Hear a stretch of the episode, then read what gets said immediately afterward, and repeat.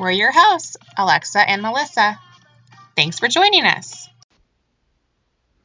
Hello, everyone. Thank you so much for tuning in to our podcast show, The Midwest Mamas. If this is your first time checking us out, welcome. Thanks for joining us. We are so glad to have you a part of our conversations. We love finding inspiring people and companies who are spreading the good in the world. Melissa and I are so excited to have our next guest on our show, Molly Huffman. Molly is such an amazing woman who just recently published her first book, The Moon is Round, a true story of extraordinary loss, grief, and the fight for faith. An extraordinary loss and grief is definitely an understatement. Molly shares her personal story of losing her mother to cancer, miscarriage, the death of her son, and divorce. So many things that can be unimaginable to so many of us, yet her faith carried her through all of these heartbreaking moments. We had the opportunity to chat with Molly and dig a little deeper into her book and ask her for advice when dealing with loss and grief. This book is so good for the soul, and I encourage anyone to read her story. You will not want to put it down. This book is an Amazon bestseller, so please go order your copy today. We hope you enjoyed this conversation with Molly. Hello, listeners. We are so excited to have you join us with another episode of Midwest Mamas. I am so, so, so excited for this interview. I have been looking forward to this for a very, very long time. We have Molly Huffman on our show today. Can you say hi, Molly? Hi, everybody. Thank you guys for having me. Yay! We are so excited. Um, so some of um, our listeners might not be familiar with you. So can you just give a brief background um, about yourself and what you do? Sure. I, uh, I'm currently living in Eastern Kentucky in Moorhead. Um, but for most of my life, I lived in Central Indiana, and um, I was an elementary school teacher for thirteen years. And um, gosh, I just... Time. Yeah, a long time. Loved it. And uh, more recently, I'm getting to um, speak and share my story and teach adults, which is so great. Oh. Love teaching adults. Um, so different. Yeah. So different. They like think that my jokes are actually funny. So yeah. That's great. and uh, um, and I now live here with my husband and two stepdaughters and our son, Mac, who's a year and a half old. Oh. Yay. And so when you say that you're teaching adults now, like, what are you teaching them? Like, is it relating to your story or?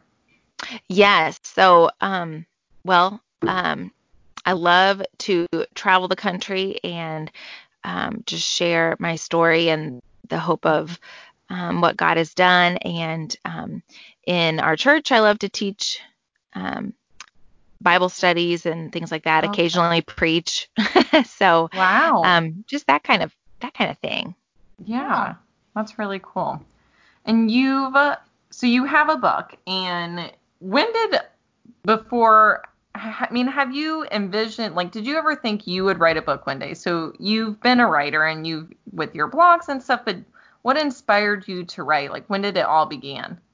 Sure. I, I've always enjoyed writing. Um, I remember an eighth grade teacher telling me that I was a good writer, and that was really the first time that um, that I thought, like, oh, wow, okay, like I have a talent. You know, I didn't oh, know. Yeah. Um, but it wasn't until uh, two thousand nine um, when my mom passed away that um, I just really felt this call to to write that story, because Um, I wanted a book like what I wrote when I went through that, and there just wasn't anything on the market where, um, you know, someone in their twenties lost a parent that they loved, and they were a person of faith. Um, and so it was then that I, I really felt like, okay, I, I'm being called to write this book. But then it wasn't until eleven years later, after a lot m- more loss, that um, mm-hmm. the book actually came to fruition. Mm, yeah. So published book, The Moon is Round, a true story of extraordinary loss, grief, and the fight for faith. Congratulations yes. on the release. Thank That's you. So exciting. Yay. Such an amazing Thank you. accomplishment. Um, mm-hmm. So you, in your, in your book, you share your personal vulnerable years of loss, grief, and hope. And um, like you said, you, this book kind of took you like eleven years to write. So what what made you want to get your story out there for others to read? And was it difficult reliving some of those heartbreaking moments in your life when you were writing it? Yes. Um, what made me want to get it out there was um, was sort of twofold. One, that um, I I wanted this book when I went through these hardships. Um, I you know I, I just found reading stories of other people of faith who had gone through really hard things um, was very encouraging to me when I was going through my own dark seasons. But a lot of the memoirs and biographies that I read were um, old. you know, they were oh, people yeah. from a century ago or hmm. um, something like that. And so I wanted uh, something uh, that someone wrote now. Um, yeah. And so I was excited to get to write, um, to get to write that. And, uh, and it was, um, very emotional to, to live through a lot of it again. Mm-hmm. Um, my poor husband would come home from work on my writing days and I would be at the kitchen table just sobbing sometimes, um, because I was just reliving, yeah. um, the, the pain of those days. Um, but I think it was, It was really important to do. It was, it was an emotional sacrifice, I think, um, that I was, that was hard, but I was honored to get to do for the, for the hope that it would encourage people in their loss, um, that they would be able to really relate to the emotions that I dug back up and, um, as well as the hope. Yeah. Mm-hmm. And reading your book, it's almost as if like we just like went back in time and you're reliving it and you were writing it like it was happening right then and there. So, um, which is crazy to think that like you can write like that. So were you pulling things from like older, um, like journal entries or blogs, uh, to help you write these words? Yes. Um, so part of the story is um, the diagnosis and death of my eight-month-old son. And it was during his death that I um, started to blog. Um, it started as a Caring Bridge page. And just because I enjoyed writing, I couldn't just simply write the facts of what was happening. I knew that um, a lot of my coworkers were reading it. Um, a lot of my friends were reading it who were not people of faith, and I wanted them to know the hope that I had despite the loss um, and the love that God had for them. And so I wanted to incorporate some of those pieces of faith, even in my Caring Bridge um, entries as it was happening. And and it was just so neat that I was prompted to do that because mm-hmm. those ended up becoming a blog, which I then continued. Um, and then many of the blog entries were, um, you know, used in part in the book, which allowed me to have that kind of first person as it was happening voice, yeah. which was um, just really, really great. And then um, I also, for um, some of the things um, like the divorce section, for instance, um, I didn't blog about that in detail at the time, but I journaled about it. And so I was able to pull up some of the raw emotion um, as it was happening that way. Yeah. And uh, you mentioned your son. Um, do you mind just telling us a little bit about Tage, and just for people who aren't familiar yet with him and haven't read your book, just about, sure. you know, what, just kind of what happened with them? Yes. Well, um, so Tage was born um, in two thousand fourteen, and he was just completely healthy and, um, you know, full term. And uh, I really, you know, just thought like, okay, this is this is what I've lived for. This is what I've always wanted. And um, I was so excited to get to be a mom, and uh, and I was going to stay home with him. And, um, you know, I was just so excited for that season. And when he was about six months old, we took him to the doctor. You know, just he wasn't making eye contact. He wasn't making the normal sounds that a six-month-old would be making, um, and he wasn't gaining weight. And um, long story short, uh, we ended up um, in the children's hospital, and uh, they diagnosed him with Leigh's disease, which is an incredibly rare genetic mitochondrial disease. Um, and they told us it is terminal, and babies with this disease do not live until their first birthday. And I can just remember the room spinning and, you know, just realizing that my life was about to take an incredible turn that I had never planned or dreamed or wanted. Um, and so he, we stayed in the hospital for a week, and he got a G-tube to be able to eat. And then we took him home and um, tried to enjoy him, as well as, um, honestly, it was excruciating at, yeah. at times, you know, like seeing him, and he is the reminder of what's to come, even though I love him so much, you know.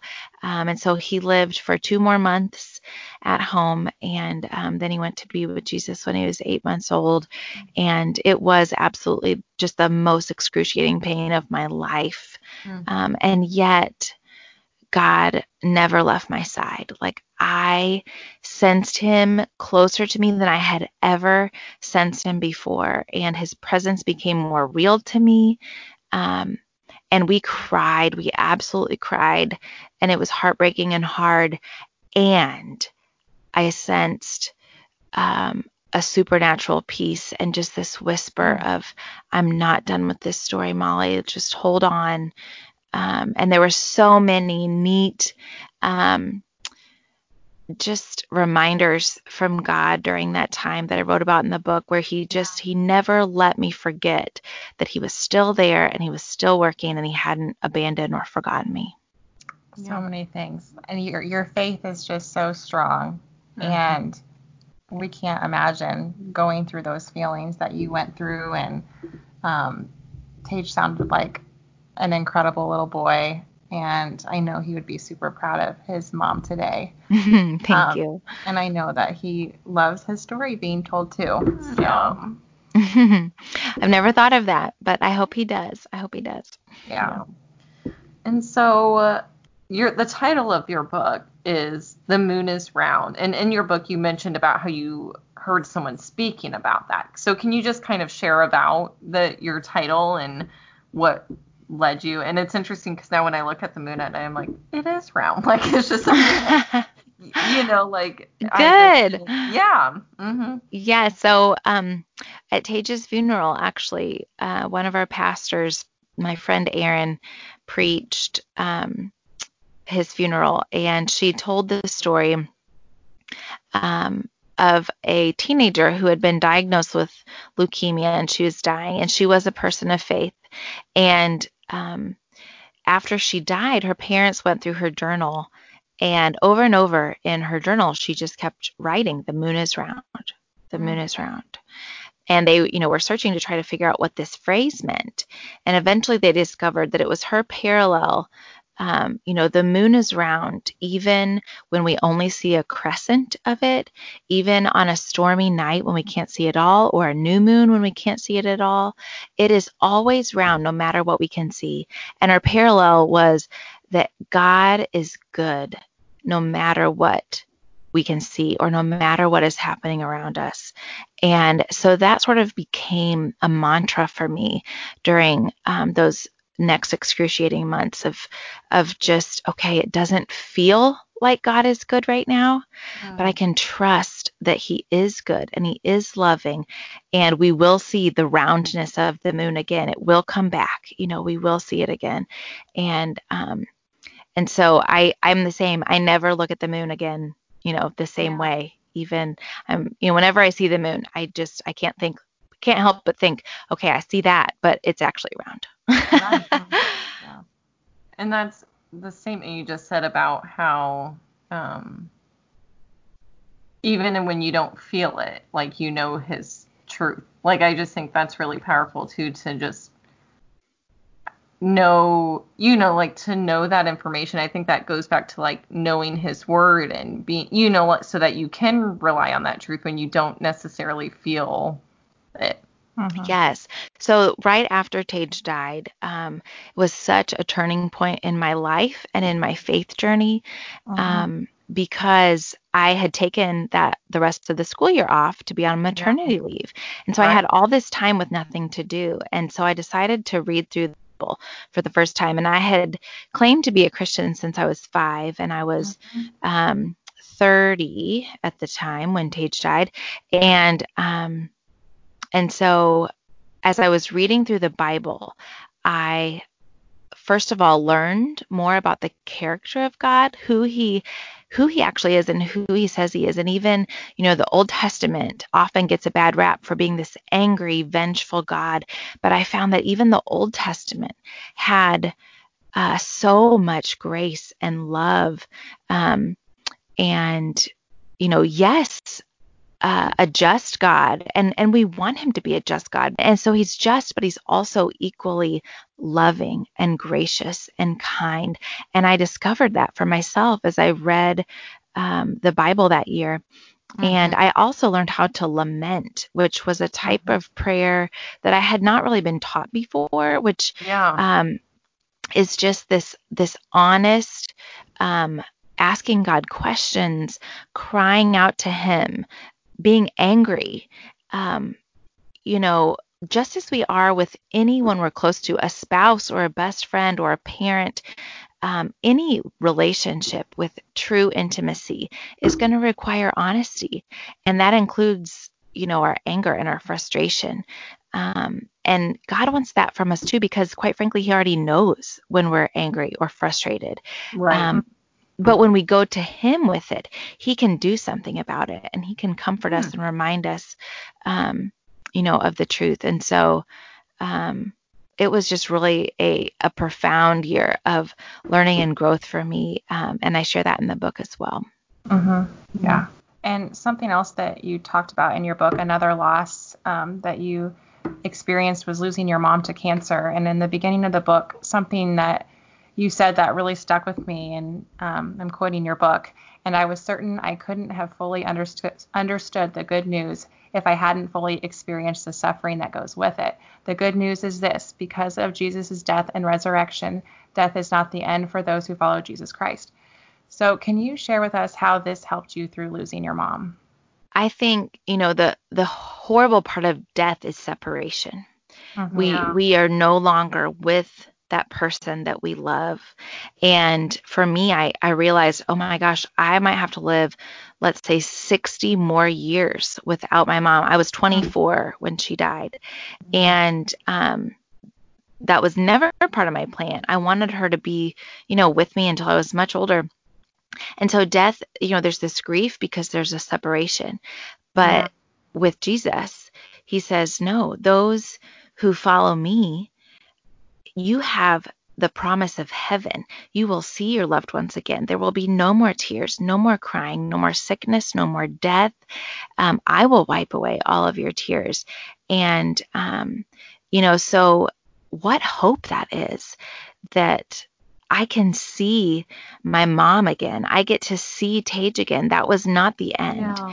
Um, and, you know, up until that point in my life, I hadn't ever really understood what the good news was, you know, and and mm. the good news, not only that we no longer have to pay the penalty for our sin that separates us from God, but also this gift of eternity with the people that we love and with Jesus. Mm-hmm. Wow. And to just kind of um, talking about this grief, you talked about just having two choices with dealing with grief. You can either walk around it, but it taking it takes longer, or trudge straight through the emotions in order to get to the other side faster. So what helped you when you were making your choice of dealing with the grief? And for someone that might be listening who's going through grief, like, I don't know if the word tips, like, do you have any tips sure. for them? But like, what, you know, what would you say to someone who is in that middle, you know, because you're on the other side now looking back, but what would you say to someone who right now is in the middle, like dealing with the grief? So my husband lost his dad when he was thirteen, and Um, he has said before that, you know, he just, he didn't really, didn't dive into the grief. He didn't, um, there weren't people who were encouraging him to process it and talk about it, you know, so he just stuffed it in and moved on. And when we had a conversation one day about grief, he, he was like, I think it took me decades to, you know, deal with the loss of my dad. Um, and so, yes, eventually time and, um, new experiences and, you know, there is mm-hmm. some healing, you know, regardless, yeah. But what I was so grateful for is the people in my life who told me, um, you know, Molly, you can avoid this, but it's just going to keep tapping you on the shoulder, you know, until you really deal with it. And sure enough, I mean, I, I talk about this metaphor of a grief cup because, uh, you know, our cup, our grief cup gets full of tears, um, let's say in our, in our body, and we have to empty it, because if we don't empty it by choice, by giving ourselves time to back away from the busyness, um, then the cup is going to be emptied when we don't want it to be emptied. And for, yeah. for my experience, it was in the middle of the Cheesecake Factory and I was oh. having a dinner with somebody, and all of a sudden, like it just, it started overflowing. I just, these tears had oh. to come out, and they were going to come out now. And it was in the middle of a fancy dinner at the Cheesecake Factory, and our oh. poor waiter will probably never be the same. You know, I mean, I was sobbing, couldn't catch my breath sobbing. And so I learned, okay, I can either have that experience or I can take time to cry and grieve, you know, and it's hard. It's hard to be willing to be like, okay, I'm going to, I'm going to go for an hour long walk right now, or I'm going to read this thing that I know is going to make me cry, but I'm just going to let myself feel these emotions and I'm going to let myself cry. And, you know, I think when we cry about the people that we love and miss, it honors them, because if the, if I died and no one who loved me cried, you know, like maybe this is selfish of me, I don't know, but like I want the people that loved me to cry about me when I'm gone. You know, I want to know that I meant that much to them. And so, you know, I think I think we can honor them in our tears as well as heal, you know, as we take time to process and journal and, um, you know, read things that induce tears. Sometimes, you know, I think a lot, a lot of times reading, reading something or watching a movie or something, you know, that gives us, like, opens the door to tears, allows us to then to deal with grief. And the final thing I would say is I am a huge proponent of grief groups, therapy, Um, you know, all these things where you can carve out space to cry and to talk and to process. Um, I went to four different counselors during this period of time until I found the one that really, um, really worked. Uh, but yeah. all of them did offer something to me during that season of grief. So, yeah. Yeah. And you also mentioned that gratitude helped you get through these difficult seasons. So how did you lean on this throughout your losses and dark times? Yes. So I know it's it's common, you know, people will talk about being grateful, but mm-hmm. um, I think we can get swallowed up in the grief and sadness if we don't choose. We have to choose to think about what we can be grateful for. And, yeah. um you know, sometimes in the midst of grief, you know, there's a chapter where I just wrote, like, I know that Jesus called me to give thanks in all circumstances. And I sat down in Tage's rocker, and he's no longer on the earth.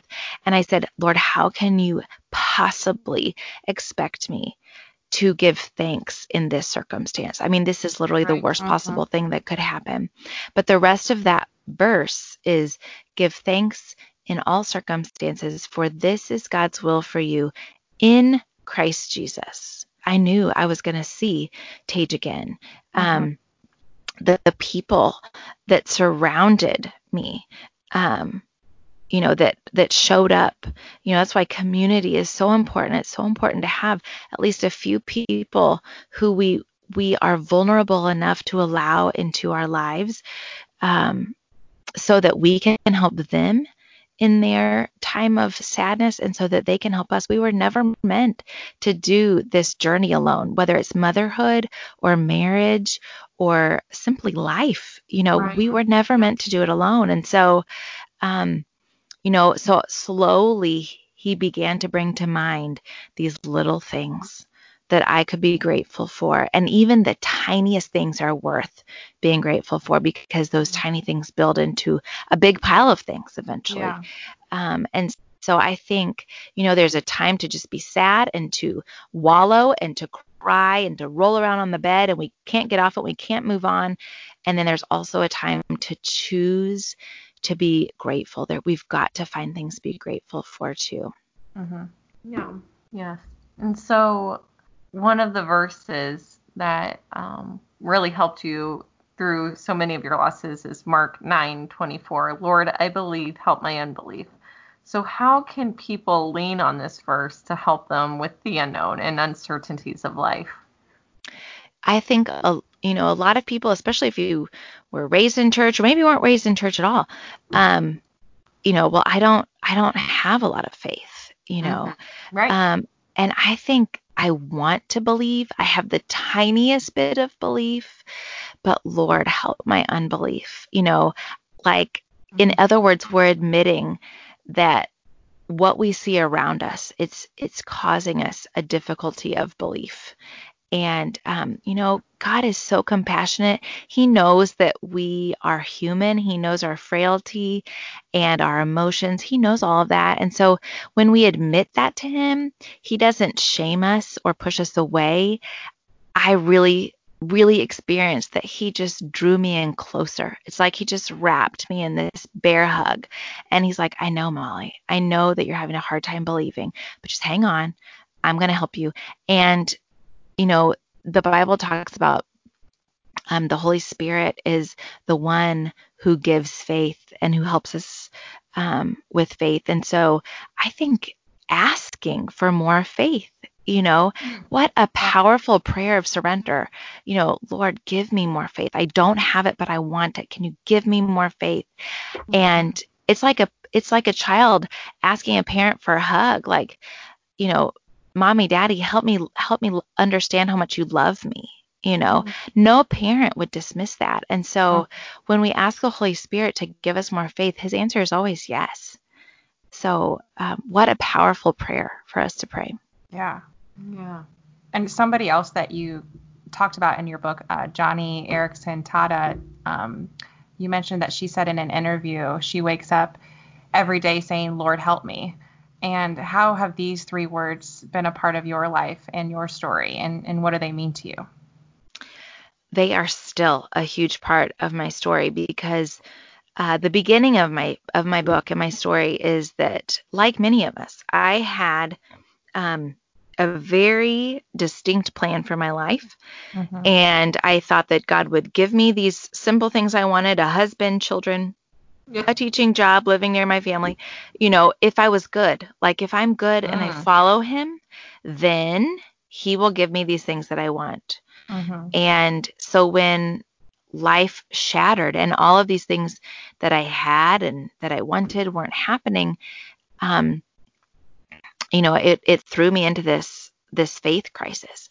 Um, but ultimately I've learned that I don't have control. I just don't, mm-hmm. I don't have control. I've stopped making long-term plans. Like, yes, I'll keep saving some money. I've got a four oh one k that I'm going to put some money in. Like, okay, those types of long-term plans.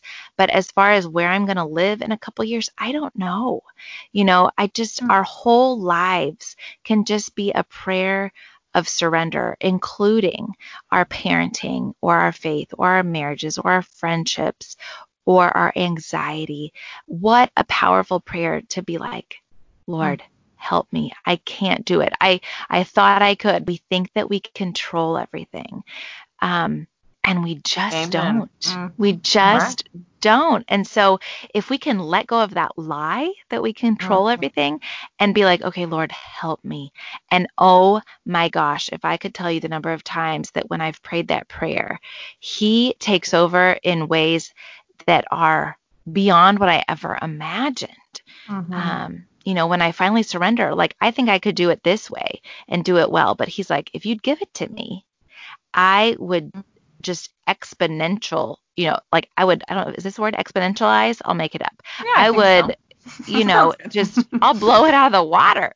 Yeah. So, um, and, it, and, you know, it, it took all of this loss to believe that he really is safe. Mm-hmm. Can I really trust him? Like, does he really love me? Does he really have my best interest at heart? Um, and I think oftentimes that that's our, our struggle with surrendering and asking for his help, is because we don't, if we're honest with ourselves, we don't believe that he actually does. We think he's holding out on us. Mm-hmm. Um, and just over the course of these last few years, I've just learned never. Never has he held on, held out on me. He has always been working for my good, even in the darkest, darkest nights.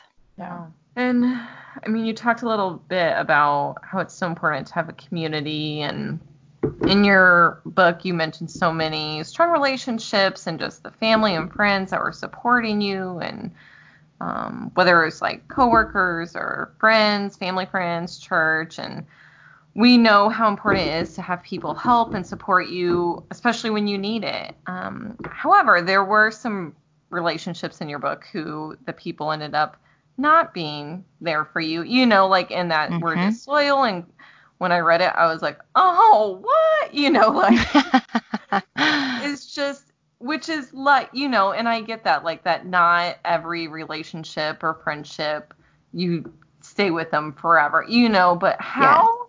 Did you, how were you able to walk through those relationships that were not healthy then? Like after so long, and then all of a sudden it seemed like they kind of all just turned their back. Like, what did you do that you found was beneficial? Or maybe there was something you did that you're like, actually, I should have probably done this. Like looking back, like if someone is going through that now, we're like, oh my goodness, like this person just did this. And, you know, like what yeah. did you do to help process those relationships that just sucked then? Yes. I don't know how else to say it. Yes, it's true. Um, well, so the people you're talking about, my first husband, um, uh, I ended up, he, he left, he wanted a divorce. I didn't know where this was coming from. And then eventually discovered he'd been having affairs for years. Um, and along with that, um, mm-hmm. he and I had this mentor couple from our church who we had asked to mentor us when we got married. They were part of our wedding. They were, um, the woman stood beside me while Tage was born, since my mom was gone.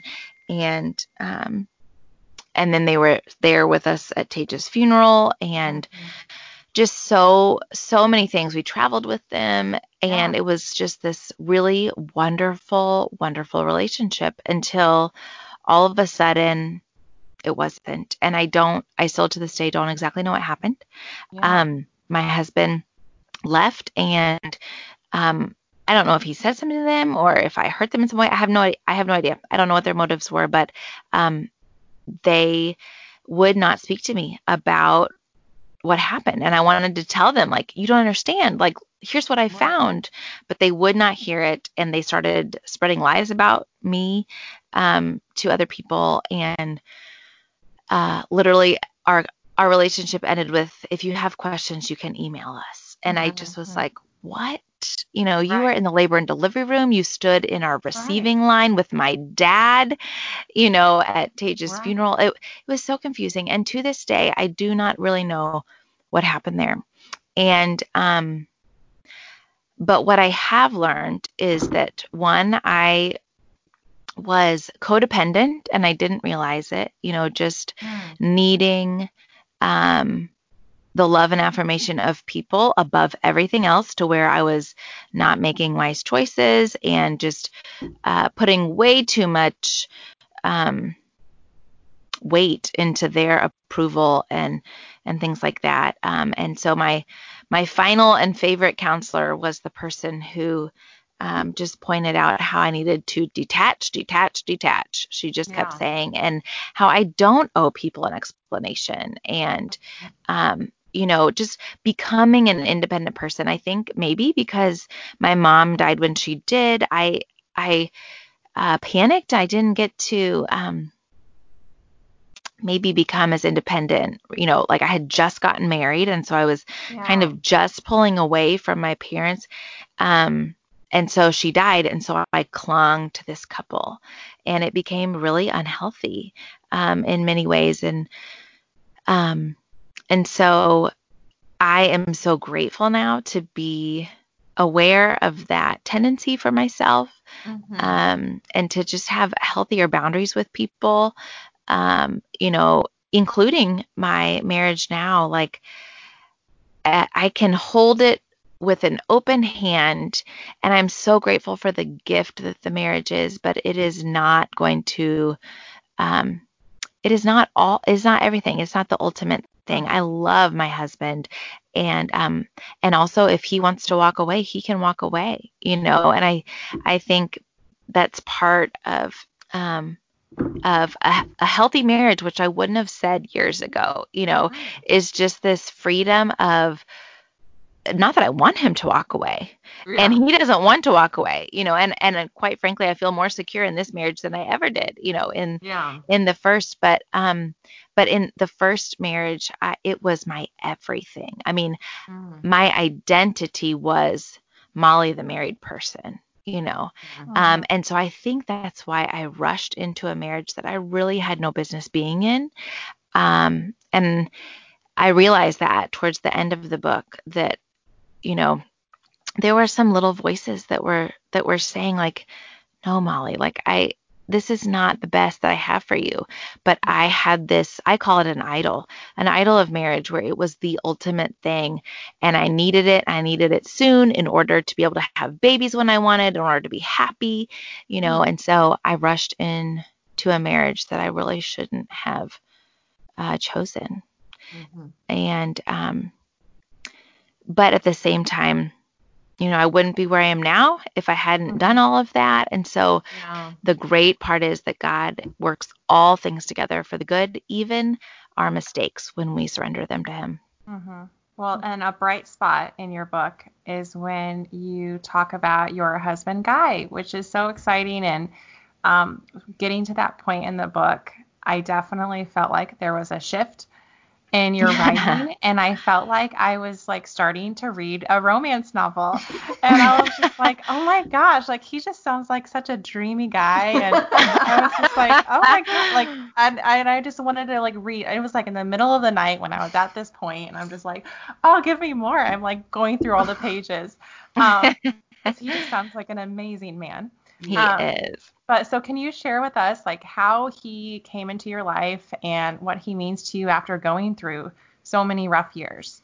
Yes. So um, I, after my divorce, um, a mutual friend of ours, um, a fairly new acquaintance to me, but she was like, Molly, are you ready to date?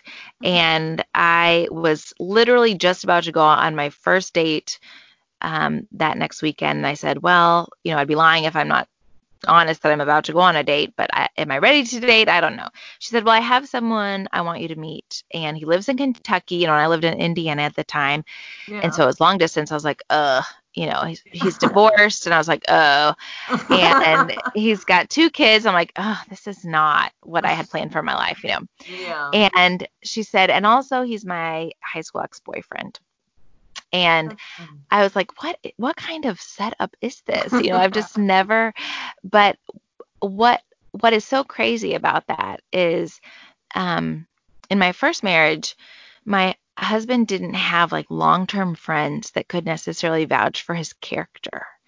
And, um, they were all fairly recent friends. And so, um, I loved that she was saying, hey, I dated this guy like twenty years ago, but I still think he's a man of integrity. And, wow. you know, she was married. And so, you know, she wasn't going to be going after him anymore, you right. know, but, um, and so I, I told her she could introduce us. I was really prepared, if I'm honest, to, to talk a little bit and then be like, you know, this long distance thing, it's just not going to work. But he just intrigued me. He was so up front. He wasn't playing games, which I didn't have any time for games. I was so over games and lying and manipulation, you know, And um, and he had these daughters, and he talked about doing their ballet buns for their dance classes. And I mean, my heart was just melting. And um, he is a huge introvert, and I'm an extrovert. And, you know, we, we joke now that if we'd met, you know, just out at a restaurant or at a friend's party, we probably wouldn't have talked. He would have been too shy. I would have been over chatting with the loud people, you know. And so it's just so cool how God works, because yeah. because we met that way, we got to talk for, oh, like a month before we actually met face to face. And by the time we met face to face, I was in love with him. I mean, we talked about wow.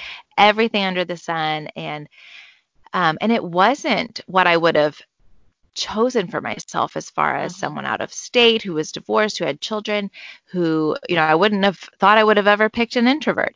Um, right.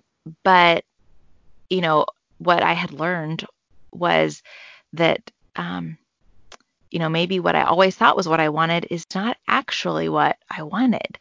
And, um, and so it was just really neat. Uh, now I will tell you, I and nor Guy, we are not perfect. You know, I, I'm not painting right. this this picture that like, oh, yeah. he's this perfect, perfect man. I love him to pieces, but we are both flawed, and we come with mm-hmm. baggage, you know. But um, but he wants true intimacy, and I had never experienced that. Amazing. I know. And no one's perfect, and, you know, we all have flaws, but it's just so amazing to hear that you guys found each other, and You, you seem perfect together, you know, and so we're so happy for you. And yes, and just how it all worked yeah, out. I know. It is so, it is, it's been oh, so much redemption. So if yeah. anybody reads the book, and they might, you know, there's a lot of sadness, there just is, yeah. but spoiler alert, there's a really happy ending, and yes. God has redeemed all of the pain. Yeah. Um, and I am filled with joy. Yes.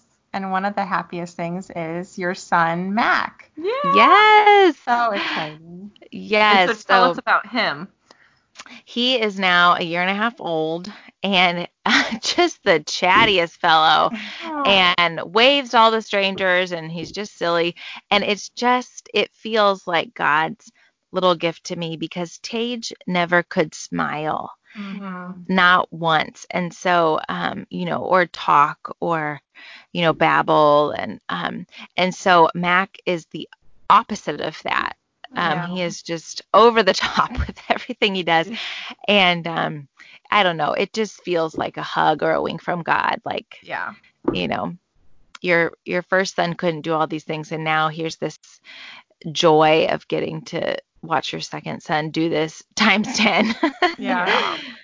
Oh, so fun.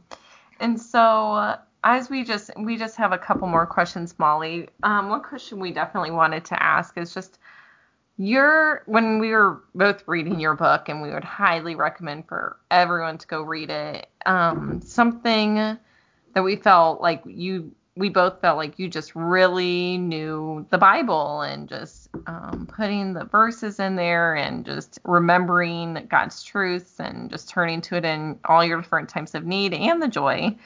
Um, and Alexa and I, we both, you know, admit that sometimes, and I think others can relate, studying the Bible on a regular basis can be hard, you know, and yes, yeah, just committing to it, and knowing what to read, and to, you know what I mean? And so what mm-hmm. advice could you give people who are wanting to dive into the Bible more, but just don't really know where to start or what to focus on? Sure. I, for years, years, I thought the Bible was so boring, and I was in church yeah. all the time, but yeah. it just, it didn't, um, I don't know, it, it didn't seem to, I think that's one of the gifts of suffering, is that it does, you know, I, I tried shopping and sleeping and staying busy mm-hmm. and alcohol, and, you know, everything would let, would leave me empty. And so finally, it was like, okay, I'm going to try this Bible. You know, I, I want to try it. I want in. Yeah. Um, and so, um, I had heard a sermon where, you know, they talked about if you want to delight in God's word, if you want to delight in the Bible, it does start with discipline. And that's hard when we have mm. toddlers, because I'll be honest with you, right now with the one and a half year old, I am so tired. I don't want to yeah. get up early, you know, yeah. and then as nap time, there are so many things I can do. But I think that the Lord has such compassion for mothers too, because he knows, he, you know, he sees us, he knows how hard it is.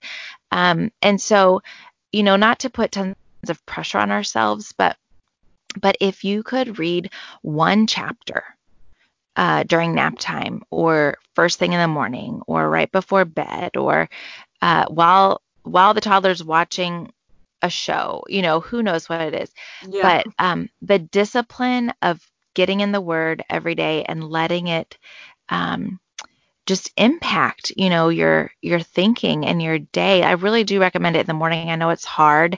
Um, sometimes I get up and then, like, you know, during breakfast while he's watching a show, I'll read, or during his nap, which is midday, you know, but so I get it. It, it it's not necessarily easy when we have young kids, but, um, but getting in the habit of just reading a little bit a day. And, you know, the, the Bibles were, or the Bible, the books of the Bible were written, um, a lot of them as letters.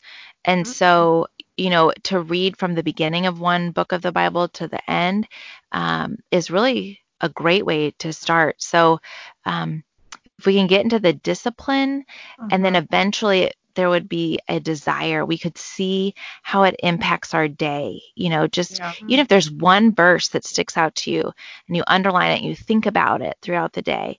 Um, you know, when we underline things, then our eyes will see them again. Um, whenever we're flipping through our Bible. And so yeah. much of, of learning the Bible is repetition. You know, we need to hear things and see things a few times. So underlining the thing that stuck out to you is really important. And eventually, once we realize that we have a desire for it, and then it, it can become a delight where we just cannot wait, you know.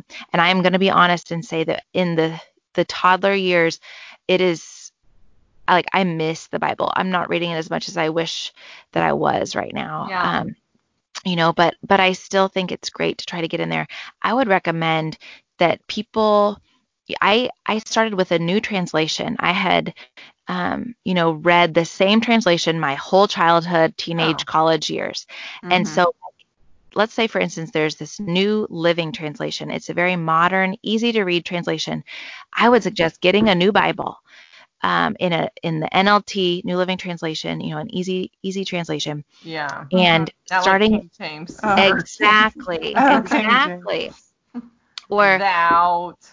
Yes, like even like the E S V translation. Sometimes there's words I'm like, what is that word? You know, um, and so, uh, but maybe starting in the book of John in the New Testament, uh, starting at John and reading straight through the New Testament, because there's a lot of letters, there's a there's a little bit of history, there's a lot of um, very applicable, easy to understand things um, yeah. that way. And just don't put a timeline on it. Don't go print off a calendar that says you have to read, you know, just yeah.